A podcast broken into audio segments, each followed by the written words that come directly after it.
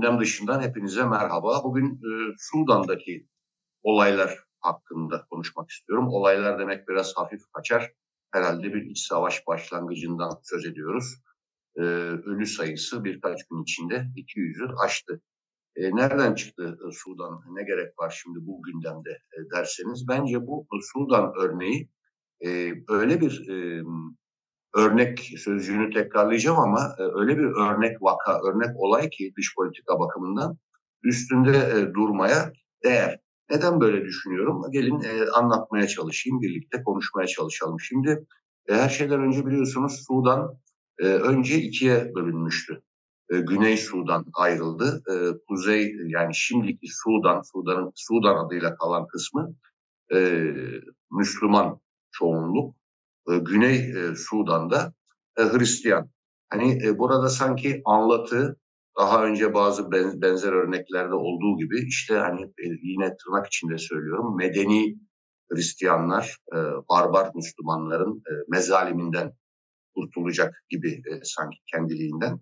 Ama ne oldu? Güney Sudan ayrıldıktan sonra yani önce din ekseninde kuzey güney ayrıldı. Fakat bir de şöyle bir yön vardı asıl Sudan'ın ham petrol e, yatakları da Güney Sudan'da bulunuyor.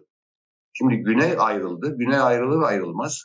Hemen orada da bu defa etnik olarak Dinka ve Nuerler e, birbirlerine girdiler. Hatırlayacaksınız hani e, karizmatik denebilecek bir Salva Kiir vardı geçenlerde böyle kovboy şapkası gibi bir şapkayla e, dolaşan. Onun e, bir görüntüsü de vardı bir törende.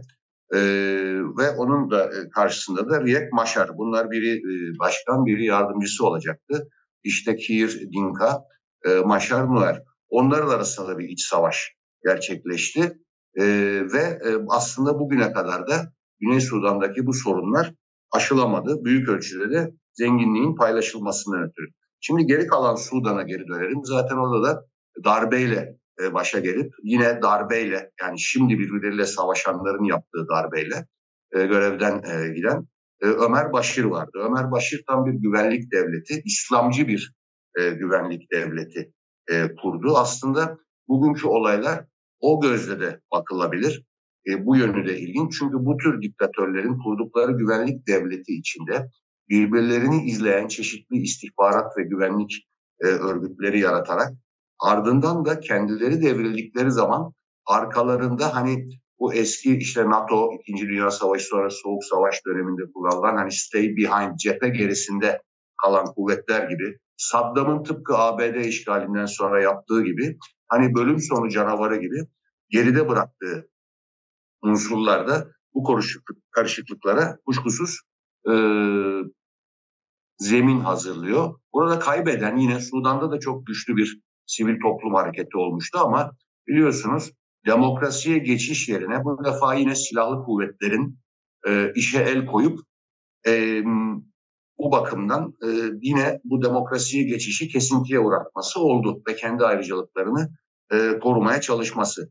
Bir diğer yön şimdi çarpışanlardan e, işte e, General Burhan Nizami orduyu temsil ediyor. Karşısındaki Hemeti ise e, adı da aslında onun e, işte e, pardon ona bir bak e, Hamdan Dagalo e, Hemeti'nin asıl adı. Hemeti diye öğrendiğimiz için Hamdan Dagalo'yu bir türlü ben de aklımda tutamıyorum. E, Ömer El Burhan'ın karşısındaki Hamdan Dagalo aslında bu defa o kalan Sudan'ın içindeki Darfur'daki bir milisin, milis e, komutanı. E, Darfur'da da biliyorsunuz soykırıma varan e, şiddet e, olayları yaşanmıştı. Bunların pek çoğunda zaten e, sorumlusu bu şimdi Burhan'a karşı savaşan Hemeti'ydi. Bu Hemeti'nin e, emrindeki milis kuvvetleri işte bir e, çabuk destek gücü adı altında nizamileştirmeye çalışıldı. En sonunda da sözde bu patlak veren olaylar ondan deniyor.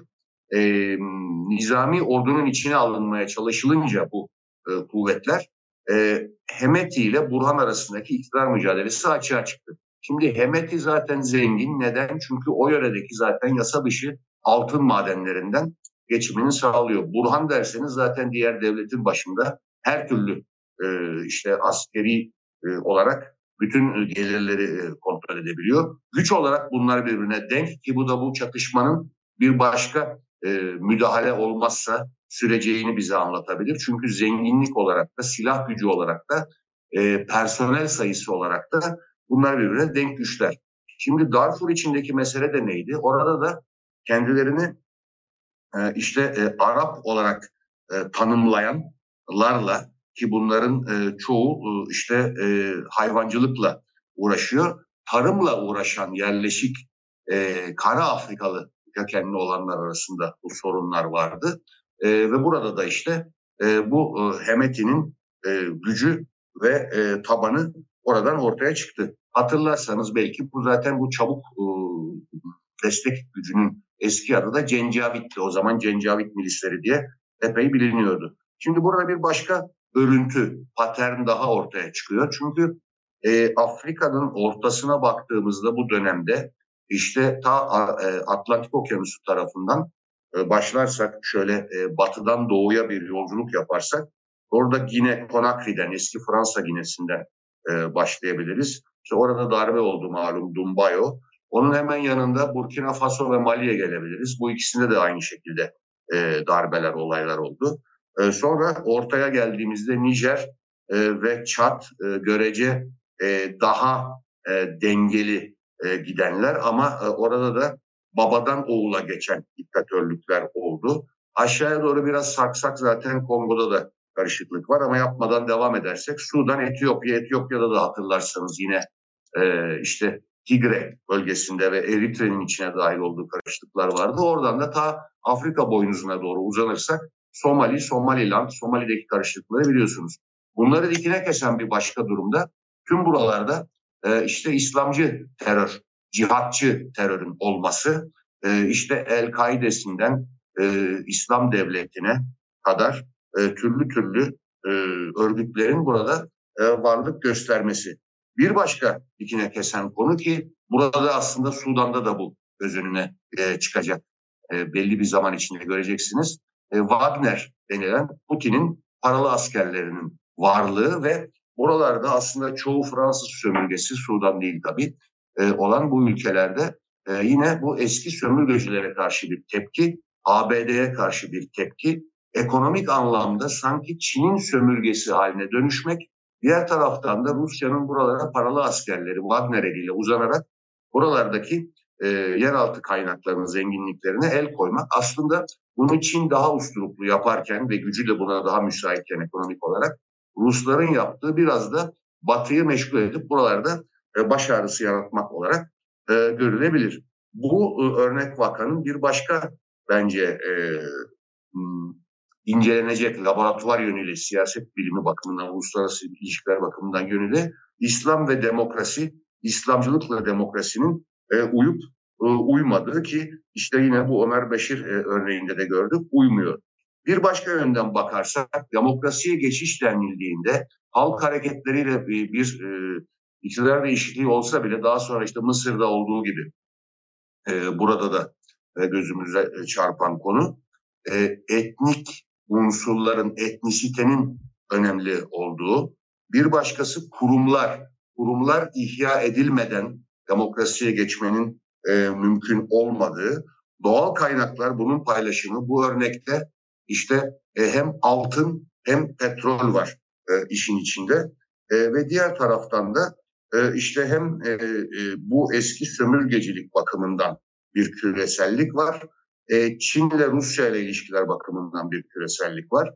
Bir diğer husus ise burada bölgesel çünkü bu Etiyopya, Sudan, işte Mısır diye kuzeyden güneye ya da güneyden kuzeye nasıl olsa bakarsak burada da su meselesi Nil Nehri'nin durumu, üzerine inşa edilen barajlar, suyun paylaşımı konusu var.